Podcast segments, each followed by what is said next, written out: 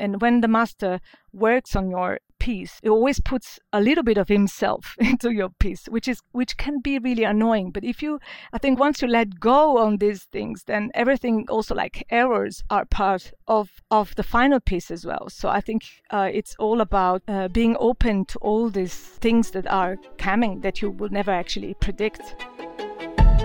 Hi, I'm Dan Rubenstein, and this is The Grand Tourist.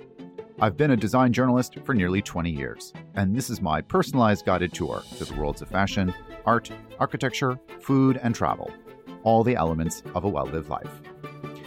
And welcome to a very special episode brought to you by Lumens, The Grand Tourist Introduces.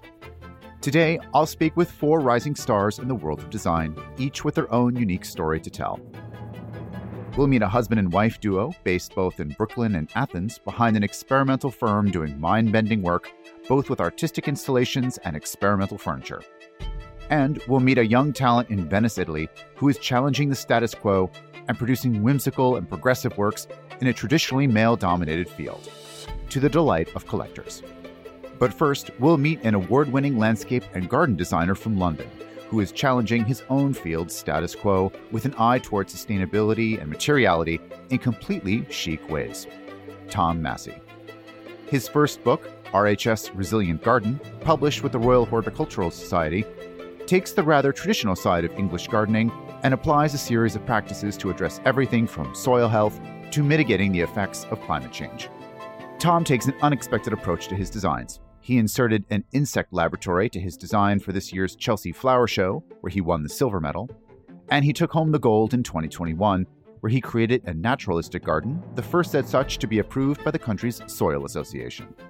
I caught up with Tom from his studio to chat about how his unlikely transition from a career in animation to gardens became a reality, how he uses unconventional materials such as barbed wire, and just what is a resilient garden anyhow.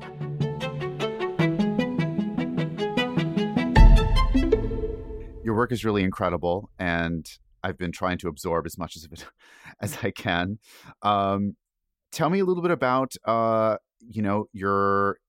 your early life and how you got started. I heard you were you were raised in London, but you kind of spent your summers in in rural Cornwall. Tell me a little bit about that. Yeah, so I I grew up in Richmond in, in southwest London, which is a, a, a kind of leafy green suburb of of London. Um, so you can get into central London in about twenty-five minutes on the train. Um, but you've got Richmond Park, which is ten miles around the perimeter uh, if you were walking. So um really quite a, a wild feeling park in, in, in an urban environment. I think it's one of the biggest um, national parks in, in Europe, and it's full of wild deer, all sorts of interesting um, wildlife. Uh, so, you know, you can see things like green woodpeckers that feed on yellow meadow ants, and, and the, the relationship between them is um, of special scientific interest. So the, the Richmond Park is, um, you know, was definitely in my formative years a, a real... Um, inspiration on me, I think, you know, a landscape that I really responded well to and was inspired by. Um, so growing up in Richmond, had that access to green space, got the River Thames as well, and the and the, the, the tow path to the river. Uh, you know, it's one of, known as one of the best walks in and around London between, uh, you know, Richmond to Kingston and, and further out. It's really uh, green and leafy and lots of um lots of uh, you know amazing landscape around where I grew up. And then um it, on it, on summer holidays in summer holidays uh my parents always took us down to Cornwall, and that was uh, an area called the Roseland Peninsula, and um really we were kind of allowed to run wild. So we stayed in this very dilapidated old house that was owned by a family friend. Uh, and we just were kind of set loose, really. We could go and explore the cliffs, climb climb down to the beach, swim in the sea, uh, you know, explore the, the garden of that house. Also, it had a really sort of romantic, wild feel to it. It it'd been kind of un, unmaintained for, for some years. So, you know, you could crawl through hedges or explore the old orchard. Uh, so I think as growing up as a, you know, as a young, a young boy, I just had lots of access to To, to nature and to green space, and I think that really stuck with me uh, as I grew older. So why why study garden design? What were your sort of like aspirations? How did you find yourself doing that? So I, when I was sixteen, I dropped out of college. Uh, I wasn't really enjoying the A-levels that I was doing. I, I, I think I chose two academic subjects, doing things like I T uh, and P E, um, quite kind of intensive, uh, you know, mainly sort of written or, or desk-based work. And I decided to go and work for six months with a landscape gardener, uh, as as he called himself. But he was kind of a garden designer, but he also did the implementation. Um, so I spent six months working with him, really enjoyed it. Um, but uh, alongside that, I also had ambitions to do an art foundation, which I don't know if you have a similar thing in the States, but it's a, a year-long course where you try out all sorts of different artistic subjects. So uh, you try a bit of film, a bit of animation, a bit of photography, um, you know, some uh, life drawing. You, you do a range of things to help you decide what it is you want to do. And doing that course, I really uh, resonated with animation as, as a medium. So I did a B A honours degree in animation production uh, at the Arts University in Bournemouth. Um, so that was a three-year course. And then when I graduated from that, I, I worked for a bit in that field. So um, doing, you know, things for, for, for brands, making small animations and, um, you know, bringing bringing other people's ideas to life. And I think what I found with that was just way too much time sitting in a dark room with nothing, although you're creating content and creative content, nothing physical. And I think that's what I felt I was missing in my career was that, uh, you know, the creativity I, I, I felt I did have, but the, the physical making of of things I felt was missing. So it, whilst doing that, I also took a lease on a on a warehouse space in East London, uh, an area called Haggerston. And it, me and a couple of friends, we renovated it and turned it into a co-working space for people working in creative industries alongside a, a small cafe. And part of that was I had a small outside space. Uh, and that kind of reminded me of the joy of designing and then bringing to fruition, you know, taking something from paper into physical space. Um, so my wife and I, uh, she, my girlfriend at the time, um, we sold our shares in that project to our friends and used it to fund uh, a, a kind of retraining um, or, you know, a, a career shift. So I enrolled at the London College of Garden Design, which is based at the Royal Botanic Gardens in Kew, uh, and did the year, the Garden Design Diploma course, which was a year-long course. And um, yeah, I haven't really looked back since. I just absolutely loved it. Uh, really enjoyed the process of well, the design process, but also you know being working with plants, working with uh, materials, spending time outside, observing um, you know other people's work, going to visit. So I really just kind of absorbed as much as I could in that year, um, and then on on graduation, I, I worked for a couple of years part time with Andrew Wilson and, and Gavin McWilliam. So Andrew is is the course director. And they were based in Chiswick. I was based in, in Richmond, so fairly nearby. So I spent two days a week working with them, and the rest of the rest of the week I was building my own practice. And so, how is your studio uh, set up today? So today in the studio, it's me uh, as sort of director, principal designer, uh, and then I've got four people that work with me um, as project designers. So we always. Uh, at the start of any new project, I, I kind of assign a, a project designer to it, and then we, we work together on the project. Sometimes it's more than one designer, depending on the size of the project. Um, and I, so I oversee every single project that comes through the studio, do most of the client client liaison uh, and communications with the client. And, you know, you're known for sort of this organic approach to your work, and you recently had a some work that dealt with this idea of the forest garden. And I'm wondering if you could explain to the listener, like what a forest garden is and what your take on it is. Yeah. So a forest garden is, or, or a food forest, some people refer to it as, is essentially a, a garden that mimics the layers of a natural forest. So you've got the tree canopy layer, you've got climbing plants that climb up the trees or, or climb up fences if it's, if it's in a residential garden, shrub layer, uh, and then you've got the kind of understory ground cover, and then the roots and the, the things that happen below or, or in the soil.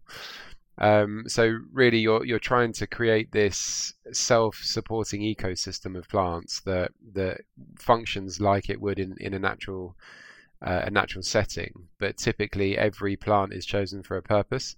So it might be that the plant is medicinal or edible or has some kind of productive use, uh, even, you know, for making twine or for making uh, bamboo, for example, using as canes. So the, the idea is that every plant has some kind of, is chosen for a reason and has a purpose within the garden, and also is supporting and um, in balance with the other species that have been chosen. In terms of that kind of utility, are there some species that you, you think you could name that maybe have utility beyond what it might be completely obvious? Yeah, so things like comfrey uh, or symphytum officinale is, is a really good plant because because of the nutrients that um, that it contains, or plants that are nitrogen fixing, things like clover. Uh, or legumes, you know, that, that have nitrogen storing capacity in their roots, they can provide nutrient to other plants surrounding, uh, or you can make fertilizers from them. So they they assist other plants in, in the landscape. Uh, but it could be as simple as a tree providing, you know, a shaded canopy for shade-loving plants beneath. It's um, it's uh, yeah, an, an interesting concept, and and is quite an old.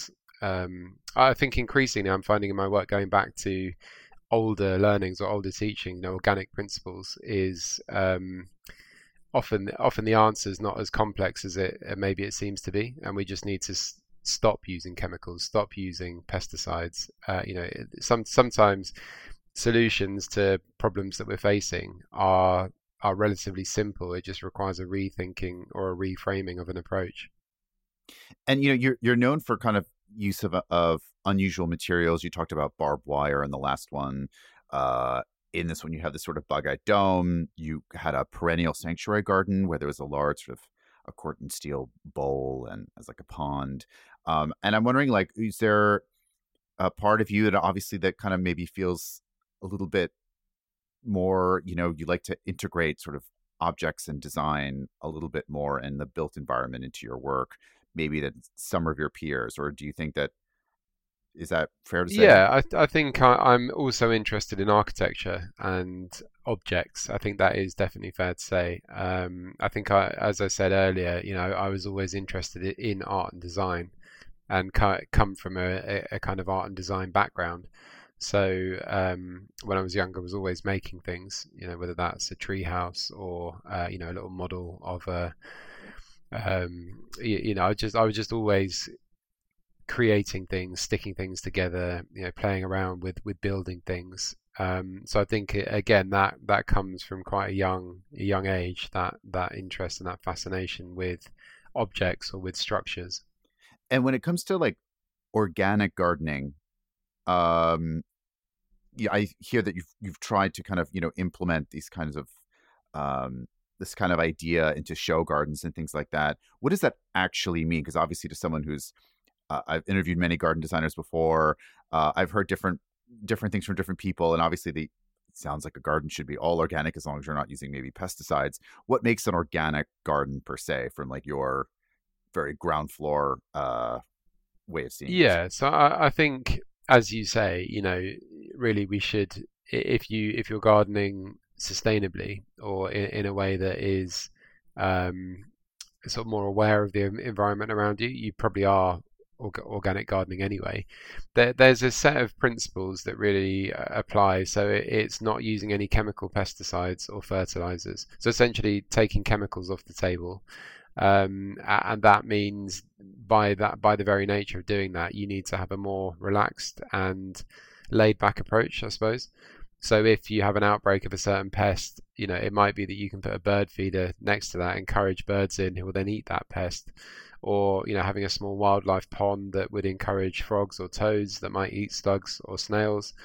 Uh, so it's kind of removing the the sort of nuclear options from your arsenal in a way. So not just deciding, you know, as soon as you spot anything that might be eating your plants, just to spray that with chemicals that will indiscriminate, indiscriminately uh, potentially poison other species that you might be, you know, less worried about. Um, so that that's one key principle, is trying to reduce plastic, you know, or, or reuse, repurpose, recycle where you can, um, creating compost from garden cuttings or garden waste, and then incorporating that back into the soil. So here in the U K, there's a there's a body called the soil, or an organisation called the Soil Association, and you can um, they, they certify gardens or farms or um, growers as organic. Uh, so there's probably similar bodies in the U S, I would imagine, who who also provide that certification. For for the average gardener, you're not going to go to the lengths of organic certification because it's a lot of paperwork and a lot of time. Um, but you can still follow the principles that, that people like the Soil Association uh, promote. Do you think people are more open to experimentation? Like, do you think the kind of the old guard of the Chelsea Flower Show and that kind of uh, maybe, you know... Uh, What's the, the type of hat that you know you wear at the, the straw hat that you yeah. normally wear? Yeah, like a little like a straw hat, uh, you know, fancy hat kind of society sort of vibe. Do you know if people are are a little bit more experimental and artistic about their approach and what they expect out of it and what they're willing to tolerate? I do, yeah, and I think I think there's a few practitioners who are who are trying different things, you know, who are made, like you, you mentioned earlier, using more or, you know, potentially radical materials, things like rubble or crushed uh, crushed concrete or uh, construction waste, you know, utilizing these things as finished landscape elements. And I, I think, you know, that that we, we've got so much waste in the world that we could stop making it, you know, we could almost stop making anything and just reuse our waste for probably hundreds of years, uh, but we, we've just got this obsession with constantly using resource, making new things, buying new things. Um, you know, it's crazy when you think about packaging, single-use plastic packaging. You know, even something like a spray bottle or a jam jar could be used hundreds, if not thousands, of times. We use it once and then chuck it in the recycling or just throw it away, um, and then it's recycled and made into the you know the same thing or a similar thing again and again. So we're living in this this time where we're living at the, the bubble, you know, the, the, the boom is going to happen at some, some point. Um, and I think we need to start to anticipate that. And um, yeah, so I think by, I think a lot of people are aware of that, and particularly a lot of younger people who, who know that they're going to be the ones that are living through this time. I think, um, as you say, the straw hat brigade, maybe uh, e- even, even, you know, even then, I think a lot of people at Chelsea Flower Show, you know, it's typically an older, um, more conservative audience. I think they are, are shifting their perception of what they see as acceptable in, in garden terms. And, you know, speaking of the forest garden concept, I, I did want to bring up your book, Resilient Garden, which kind of runs alongside this concept. What made you choose this topic for a book specifically and for your first book? And, and can you kind of uh, tell us a little bit about, uh, what people can expect to see inside the book? Yeah, so the the book is it's in partnership with the R H S, and I was really pleased to be asked. So D K are the publisher, and they work a lot with the R H S, and they kind of brought us together and said, you know, we, we'd love to write this book with Tom. We think the R H S would be great to be involved with it.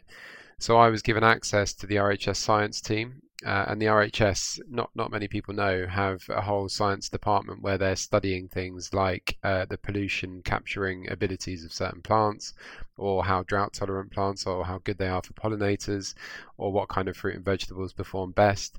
So they've got had this this this incredible access to their science team to be able to ask questions and and discover, uh, you know, read their papers and and explore their research.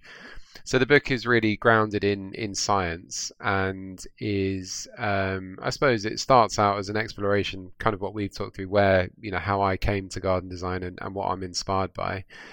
Then it goes on to talk in more practical terms about how people can start to become or, or, or design their gardens or implement changes in the way that they garden to become more resilient and more adaptable to climate change.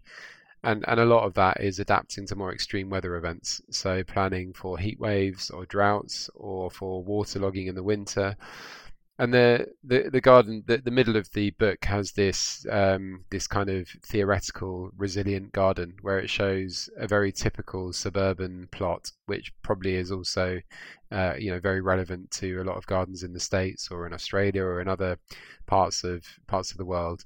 Uh, so it's got a very The, the kind of before garden has a very hard paved, um, you know, almost zero biodiversity, uh, just parking, parking lot basically for cars. And then it shows how you could change that and implement some plants and, and change the material to a recycled gravel that's permeable, how you can harvest rainwater and store that. uh, and how you can design a scheme that is both beneficial for humans. You know, plants cool the air, they provide shade, uh, they can um, provide food, or and also for wildlife. So can, whilst doing that, can also provide food for pollinators or for larger mammals or birds.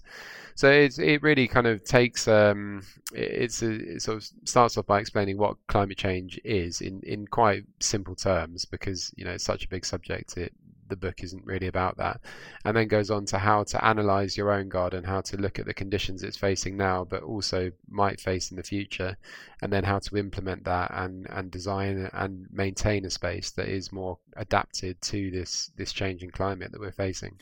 And so i'm i'm curious, like, what is your own garden like? Or do you have do you have your own garden? I have a tiny courtyard, okay. And it's taken me uh, about three years to get it somewhere near finished, just oh, because I've been doing it sort of in and around um, other projects, renovating my house. Um, so the garden was definitely the, the last thing to be done. It was, I guess, it, there's a term, busman's holiday in the U K, where you know when when you when you've got any downtime, you don't necessarily want to be doing the thing that you do day in day out. But obviously, you know, I, I I did want to do it. It was just finding the time. So it's a mix of old plants from show gardens, um, paving that I've rescued from other projects, uh, recycled gravel, uh, a water butt that I made from an old copper tank. So it's a bit of a, a mishmash of, of other other things that I've sort of cobbled together. But it's a nice it's a nice space, and it's um, yeah, it's it's starting to come to life now. Before we return to the program, a word from our sponsor, Lumens. We're living in a golden age of design, where architects, interior designers, and estates have access to nearly every brand in the world. As this magazine veteran knows all too well, a trusted source is essential to any successful design story. That's where Lumens comes in.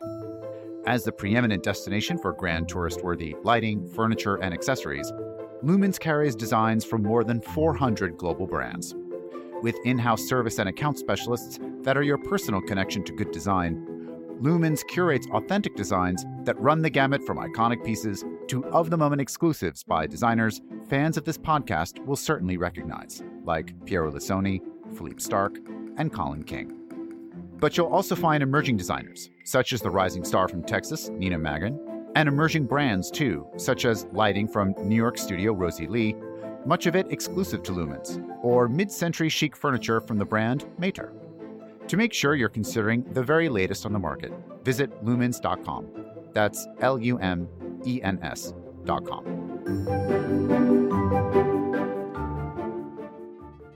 My next pair of guests create some of the most daring furniture and installations in collectible design. From their offices in Brooklyn and Athens, the team of Objects of Common Interest create colorful works that look like they jumped right out of an A I-generated alien landscape in materials like resin and silicone. And installations for galleries like Nilufar in Milan, or even outdoor fountains made from biodegradable plastic. I caught up with founders Eleni Petaloti and Leonidas Trampoukis from their New York office to discover a bit about their creative process, why they love to start from scratch, and why they hate their work being called Instagrammable.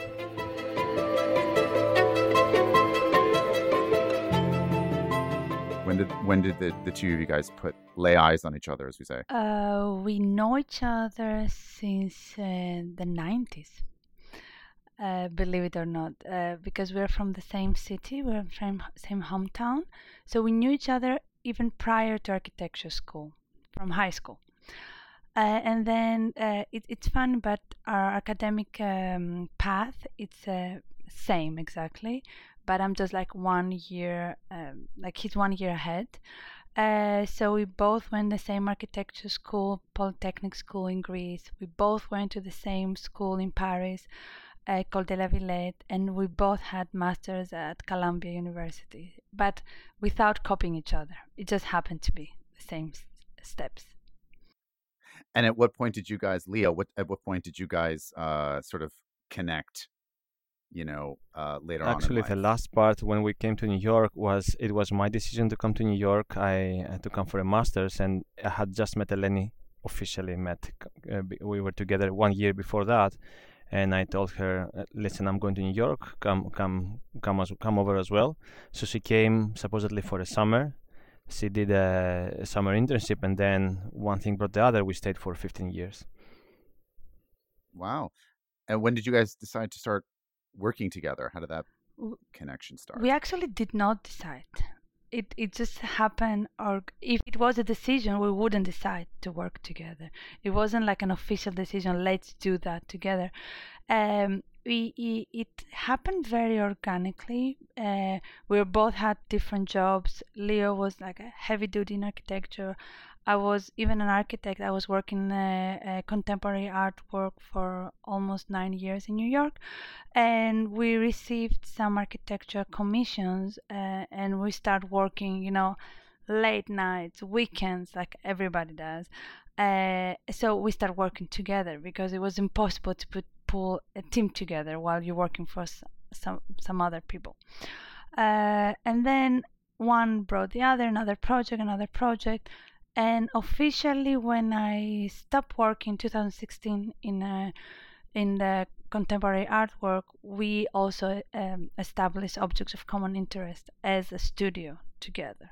And did Lot come first, or and Objects of Common Interest were, was like a line from Lot? Is that is that so how? So we started uh, Lot first uh, because at that time we had no involvement with uh, with design. We were architects. Eleni was working in the arts. I was working in architecture. We had some commissions and we started working in architecture. But then organically we started building some ob- some uh, furniture and objects, not as a line, just playing around, experimentation. So many of our friends and colleagues, they started seeing the stuff. Said, guys, these are nice. Why don't you keep uh, doing this? So w- with without officially launching a design studio, we started making more and more and more, and we found some fabricators. We were working in Greece and in New York as well, and then at some point during two thousand sixteen we officially uh, thought of uh, the name Objects of Common Interest and launched an official studio uh, in parallel with the architecture. We're the same people working in the same Uh, projects, but just have two identities so we can run in parallel without interfering in scale and in complexity and schedule of work. And if you had to explain to somebody today, you know, what what is the signature of, of Objects of Common Interest and and explaining this sort of aesthetic to a stranger, obviously I feel like I could explain it a little bit, but I would love to hear from you guys how you describe your work in a sense. It just sounds very kind of, uh, it's a very basic question, but I'm I'm fascinated to hear your answer. So if I would, uh, I would answer this question, the, a, a characteristic that I think we both agree is true is that we don't have a specific uh, aesthetic identity, meaning we don't repeat Uh, the same idea, the same formal expression uh, in variations. So every time we, we start a project, it's it's starts from scratch almost. It's a new thing. We start with sketches, with uh, experimenting with materials. We don't. Many designers and artists, they have a, a, a thing. They have their thing, and they they multiply it and they make variations of it. Uh, we're bored of doing this. This we want every time to to challenge ourselves and do something new, and over time, this became our aesthetic identity, actually, because there is, it seems very disconnected from project to project, but there is an underlying idea in our, that's a bit more blurry in our minds, that sometimes it comes out in the work clearly, but sometimes it's very vague. Uh, if we were to describe, we work with abstraction. We've, we've mentioned many times in other interviews that in, in, in terms of taking something that's... Uh, there is a form, a formal expression of it, but there is a concept behind it that it, it makes it intentionally abstract, intentionally um, ambiguous of what it would be. Sometimes it's a stool, sometimes it's a seat, sometimes it's not specific. And in that in that sense, it's, it blurs the boundaries between art and design, uh, utilitarian and, and uh, non-utilitarian. Uh, along the way, we realize that And an underlying concept in anything we do, it's about creating feelings. We're very, very in in our um, conceptual conversation we have, the two of us, we have with our studio, is about what are we trying to succeed, meaning uh, w- we're welcoming people, welcome audience to experience our objects, our installation, and, and we always want to leave an open-ended uh, uh, selection of feelings. So it's about always inviting someone to, in a way, uh, stop for a second and have a feedback, let's say, to our work. And why do you think that's so important?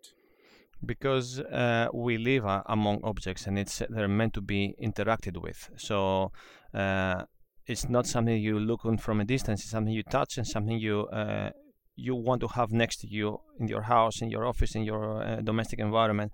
So it's a relationship, and that's also uh, something we we. Um, we have a connection through our personal life. We get connected with objects that we collect, or with objects that we have inherited from our, our families, or with objects that we live with. We're very connected with the things we live with. And that's the way we think about the object we design, that people will make a, a special connection with them. And when it comes to to clusters of objects, when they become installations, when they become uh, uh, spaces, then it's even more important, because they define the way we live among these objects. To me, it's even further personal, because um, it's um, my grandfather was a design collector. He would just travel to, to Italy to bring in the sixties and the seventies design object. I I don't remember him because he, he committed suicide when I was six months old. So I have the memory of my grandfather and grandmother through objects.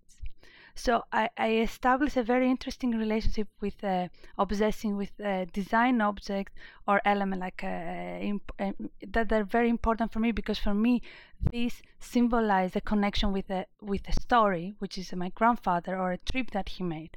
So taking that into making objects for us, or or, or elements or installation, uh, we believe, as Leo said, much further that we.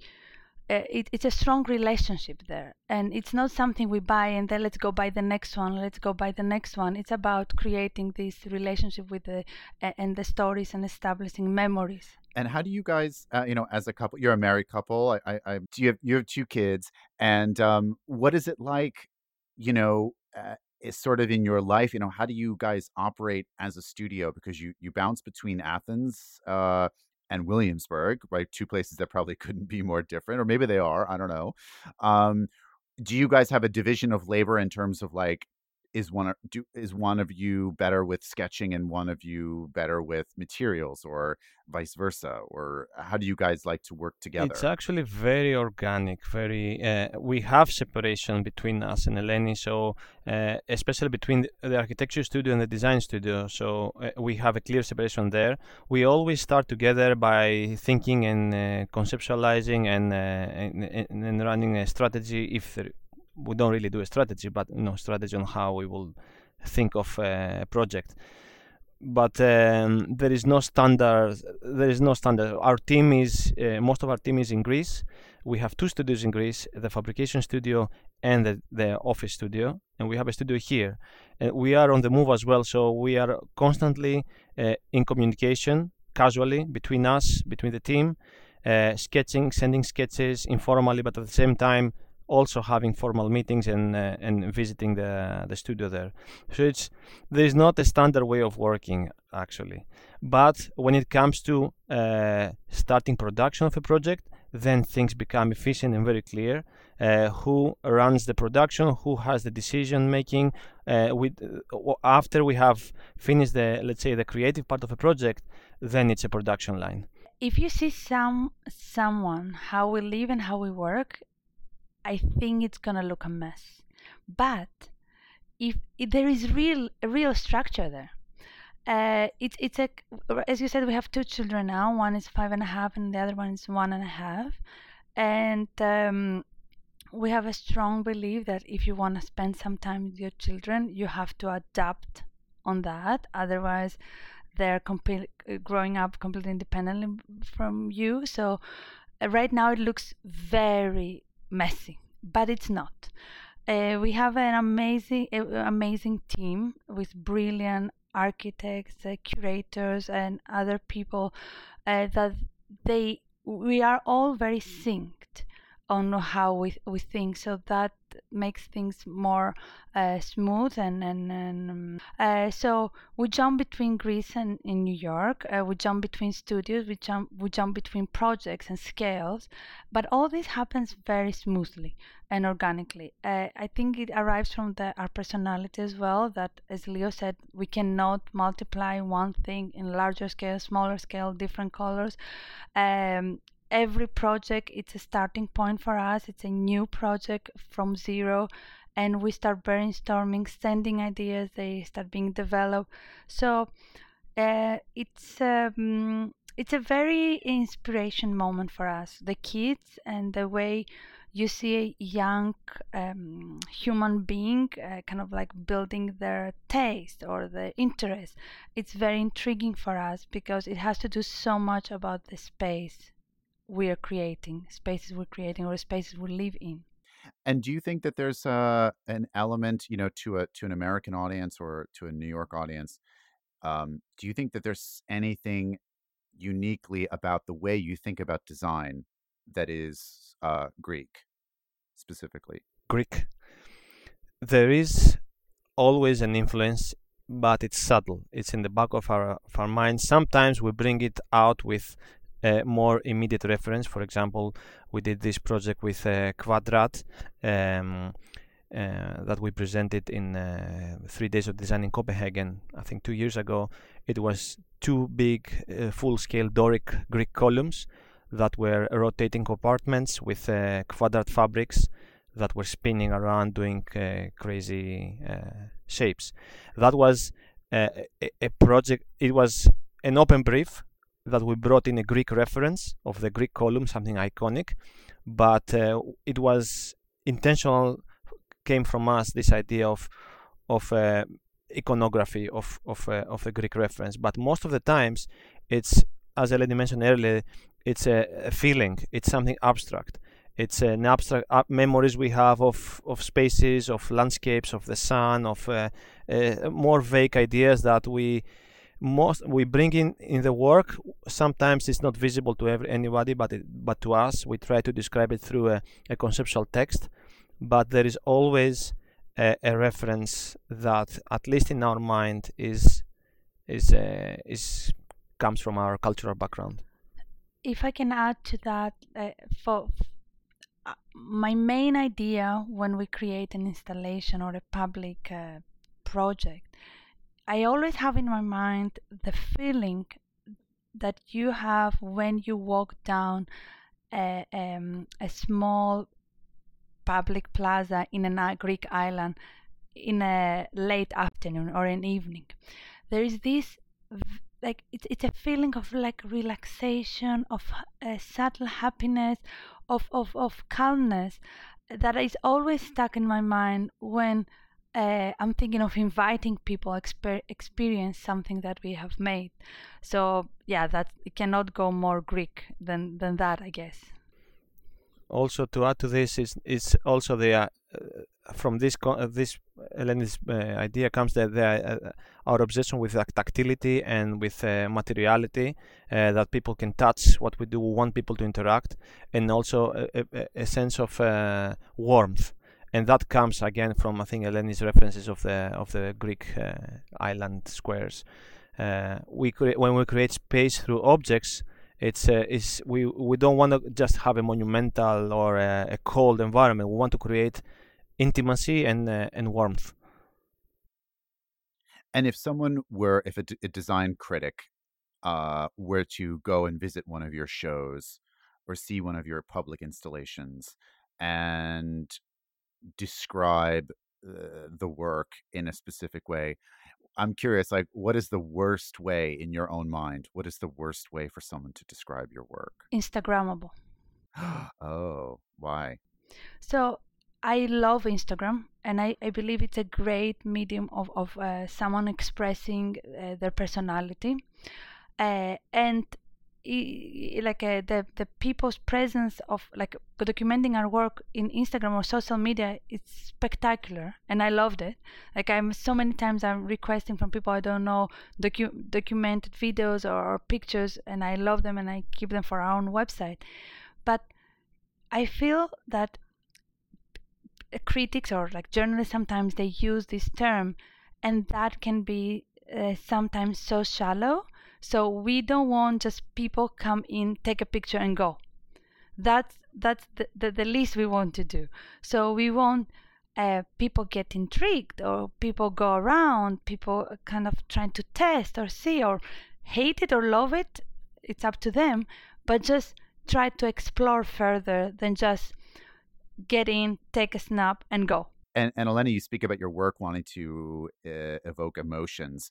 What kind of emotions would you like to foster in your children about your work, so that if I interview them twenty years from now, thirty years from now, when I'm an old man, and I said, what did you, what kind of emotions did you learn being the it, the children of uh, Leo and if, Eleni? If what, I, what if I can add something, a lot of, most of the emotions that we talk about, and uh, they come from memories. So memories create the emotions. And I think what at least we're trying to achieve with living, working and living with our children and our work organically, is that we want them to to, to build memories of uh, us and them together with the work, and uh, that will, as Eleni talks about her grandfather, that will develop their own feelings about what they've been uh, experiencing.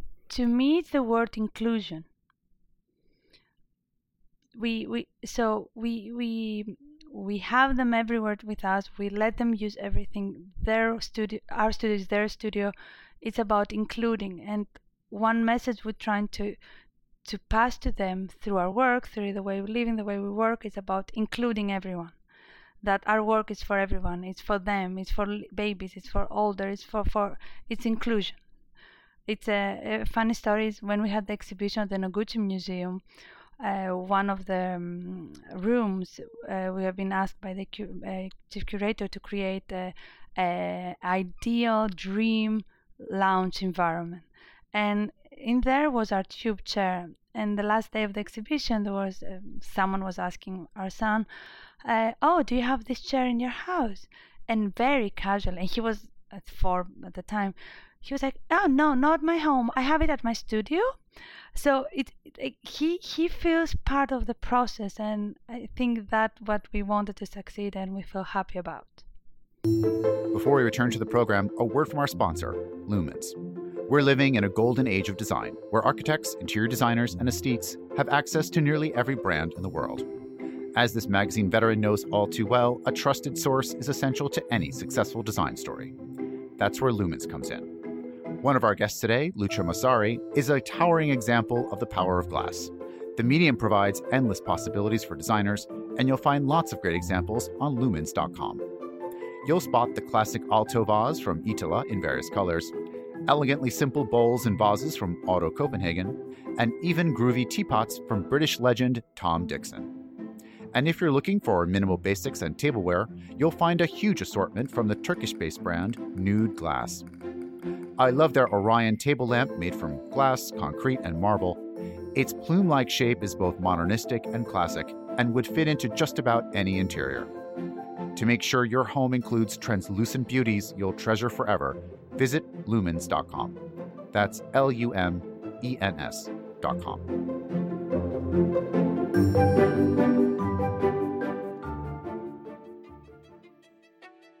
My next guest is taking one of the oldest and most revered corners of art and design and turning it on its head. Lucia Massari. Born in Venice and trained at the Royal College of Art in London, under the eye of our former guest, Martino Gamper, actually, Lucia is working, as she puts it, to desacralize glass. You might know her for her series of adorable yet fragile clown-like mirrors, or for her bulbous vases with painted giraffes created for Dolce and Gabbana Casa, or for cabinets covered in glass on all sides in colors like blue, orange, pink, and green. I caught up with Lucia from her hometown to speak about her work that's even more radical, coming from a native-born daughter of Venice, where her whimsical ideas come from, and why she couldn't resist the pullback to her native homeland.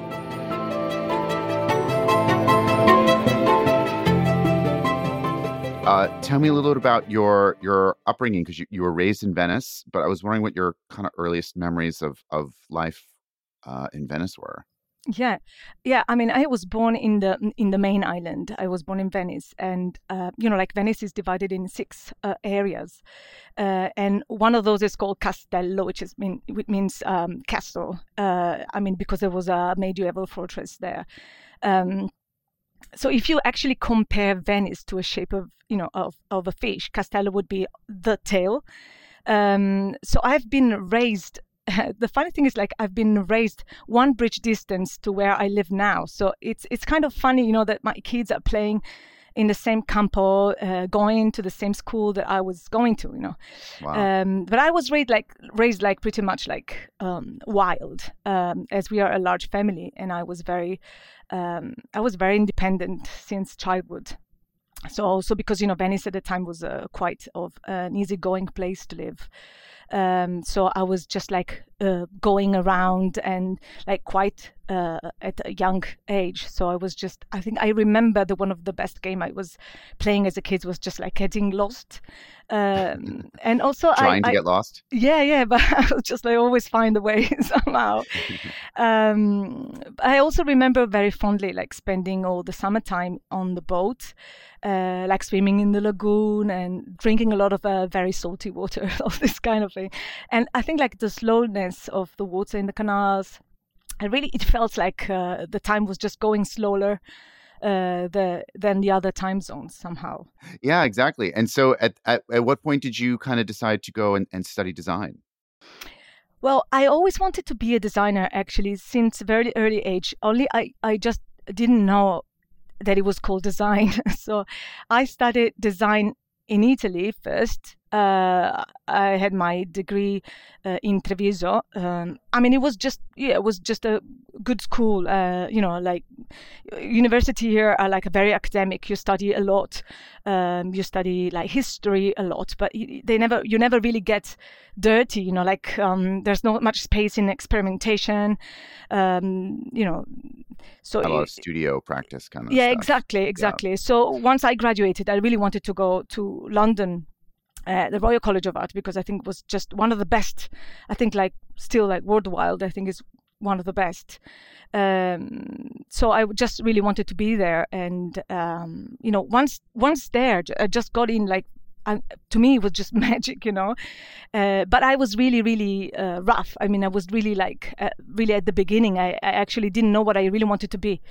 Uh, and I really spent like these two years experimenting what I wanted to be. And I really don't think they were really successful years. Uh, and also they were pretty tough. They were really, they felt like five years. Uh, but they definitely really uh, shaped me. Uh, they they give me depth. Uh, they help me question myself all the time. And and I think like they, they kind of forced me to to to search for the answer uh, when the process of, of, of searching for the answer was, you know, the answer itself, you know. And I was extremely lucky, you know, to be able to have tutors like Martino Gamper, Jürgen Bay, uh, that they really opened up my vision. I was just incredibly ha- lucky. Uh, so I, you know, once I graduated, I then um, decided to to stay in England. Uh, you know, as London, you know, as is, it has a really great um, design scene. Uh, but then, like, eventually, I got um, I got called like in like. for few residency, and uh, all all of them, they were just back in Italy, and, and just few of them even in, in Venice, which was really strange to me because, you know, it was a place where I really was just running away from, um, because I didn't feel like it was it was a you know was my place, was really kind of uh, helped me helping me to to shape my uh, you know my my interest you know in, in design. Um, but you know I think like all these these occasions were really crucial to me uh, to get closer to this uh, craftsmanship, uh, to the work of artisans, uh, and I think like back in, in England, I you know the work was not the same thing, uh, so I really kind of uh, missed this uh, uh, the skills that actually complemented my work. Um, you know, one in, during one of these residency, I actually um, went back to. I mean, I, I worked with glass, uh, and then I just uh, eventually returned to Venice permanently. Was it, was it, did you experience any sort of reverse culture shock when you come back to Venice uh, and try to work there? Or was it once you had experienced life in London for a few years?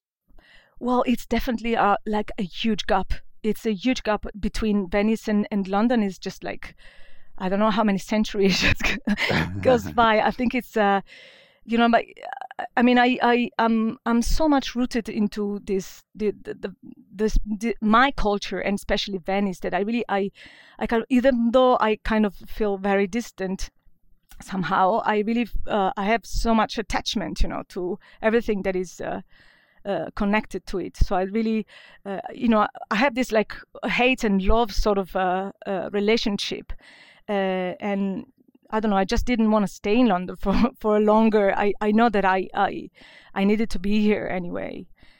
Um, yeah. And you know, for the past couple of years, you've had uh, some work in furniture and other objects. And now it's kind of come more and more sort of back to uh, glass. Like, what sort of spurred that kind of return to, I guess you could say, the family business in a, in a way? Well, I don't know. I, I think it's it's uh, it's true that I I had this sort of like uh, change in, uh, but it's kind of funny to me, like considering I didn't want to work with glass at all. I mean, it's uh, I I really I felt very distant to this material. I just didn't want to do it um, due to, you know, probably the weight of the family legacy or historical significance that um, of this material, you know, I, um, I just, I just didn't want to have this, this, this weight on me. I just did, didn't feel like any connection to it. But then, eventually, when I started, I was, I was already seduced. Like, I was just trapped in the trap. Um, I really, I have this feeling that, you know, I, I didn't choose glass deliberately. I really didn't. didn't want to work with it. I mean, I also like I rejected it somehow, but then glass found its way to me, like independently. I, I just believe that, you know, like every designer has his own material, the, the, the kind of material that, you know, that engage them more than other materials, you know. So I, I just find glass very stimulating. I think it's uh, um, it's kind of a, it's a sort of material that I that I find really easy to work. I'm And I also, like, over time, I became very passionate, and and it's a material that helps me to express myself much better than others. And I understand, and I understand the nature of it. So once you understand the nature of material, then it, you can be really free in experimenting. You know, you understand it, and you then you are free. You know, you you just go deeper and deeper, and you are just uh, just free. And and you you told. Uh... Uh, Architectural Digest uh, in an article that you felt the need to sort of desacralize Murano glass. Can you explain a little bit about uh, what that is and what what you meant? What do you mean by that? I mean, it, this is part of the reason why I didn't want to work with glass, because I found it really challenging. You know, I, I just at the beginning was just um, was very very difficult to to detach myself, you know, and envision a sort of like a fresh perspective on, on the meaning of contemporary glass, you know, also because Venetian glass, it carries this this own distinctive, uh, distinct uh, aesthetic, you know. It can be also very overwhelming to to consider that, that there's so many artists, so many people have been working uh, with this material, you know, in the past. Uh, so I, I also like felt that somehow everything was already been done, everything was already been com- accomplished, you know. So, uh, and also like, it's it also very, very difficult to engage sometimes with Furnace. I mean, if you if you self-produce, uh, uh, then you really need to have, you know, a good amount of money, you know, for to make your piece. Um, so I really feel like, and I always felt it, and I think really I, I feel very... Uh, happy, like very, very fortunate that, that because I really feel that there's a, it's a luxury, you know, being able to approach this craftsmanship, you know. Um, so I really felt like the, the, the only way that I could work with this material uh, was just like to to navigate around it, uh, to to to find my own way. And, and I think it's it, irony is is the way way like the best way that I found to to circumvent it. You know what I mean? Uh, so like desacralizing uh, and demythologizing that, you know, that's what I said, like the just way to make it uh, also like visually accessible somehow, you know. Mm.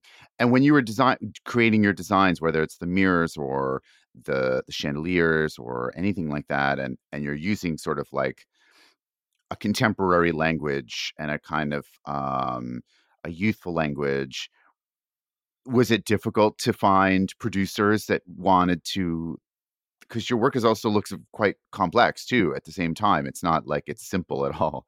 Um, so was it hard to convince a furnace to kind of work with you? And did you have to kind of navigate that? Or did you, or were they actually excited to kind of do something totally different? No, I mean, it's not, they're quite open. Once you pay, there's really not a problem. They're quite open for this. I mean, they are actually, over time, they, they learn to uh, to work with artists. And I think like working with artists is kind of easier than designers in a way, because designers have this specific idea or, on how the material should um, should behave, you know what I mean? Uh, so so they kind of, they make this specific drawing, most of the time like three D AutoCAD or, or Rhino. They go there to the furnace and the, the, the ma- ma- maestro, the master say like, you know, just take your pencil and just draw it, you know, on a piece of paper, because this they're not used to. That's probably the, the reason why I love glass a lot, because I don't require like specific skills, like specific three D skills to to make my idea just grow, just just just. Uh, and I think it's uh, they they're really open to it. They they they I, I would say that they they they are born for that. They they they can just translate every uh, ideas and every. everything. They can, they're really good at it. And, you know, when it comes to your specific, uh, the designs that you've been doing for the past, you know, five or six years, where did the, where does sort of the ideas come from for these shapes? Like, what is your sort of creative process? Is it just from sort of like your imagination, or where did these, uh, because they seem, they seem very, uh, very, they're very cohesive, but they're also very kind of unique and original. So I was wondering if they came from a particular place, or if it, if it was just something that you, um, maybe from your illustrations or, or something like that. Well, like some of them comes from illustrations, some of them comes from, from colors, some of them come from, uh, like, I think like, I, I would say like, since I started working with glass, I, I think I, I start actually to experience some sort of like synesthesia, you know, like when you have like certain colors evoke specific memories, or materials like trigger childhood recollection. Um, I think it's uh, I think it's the reason why I, I kind of like glass. I think it I, I don't know. I think it has a sort of like a, annoying human like attitude. Uh, it has like its its own will that is very kind of, I would say, like pushy, like intrusive, uh, persistent.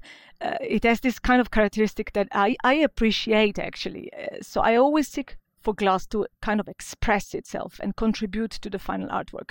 So whatever I have, I envision a shape, I always kind of leave uh, the a portion of the material, you know, to, to contribute to the final form.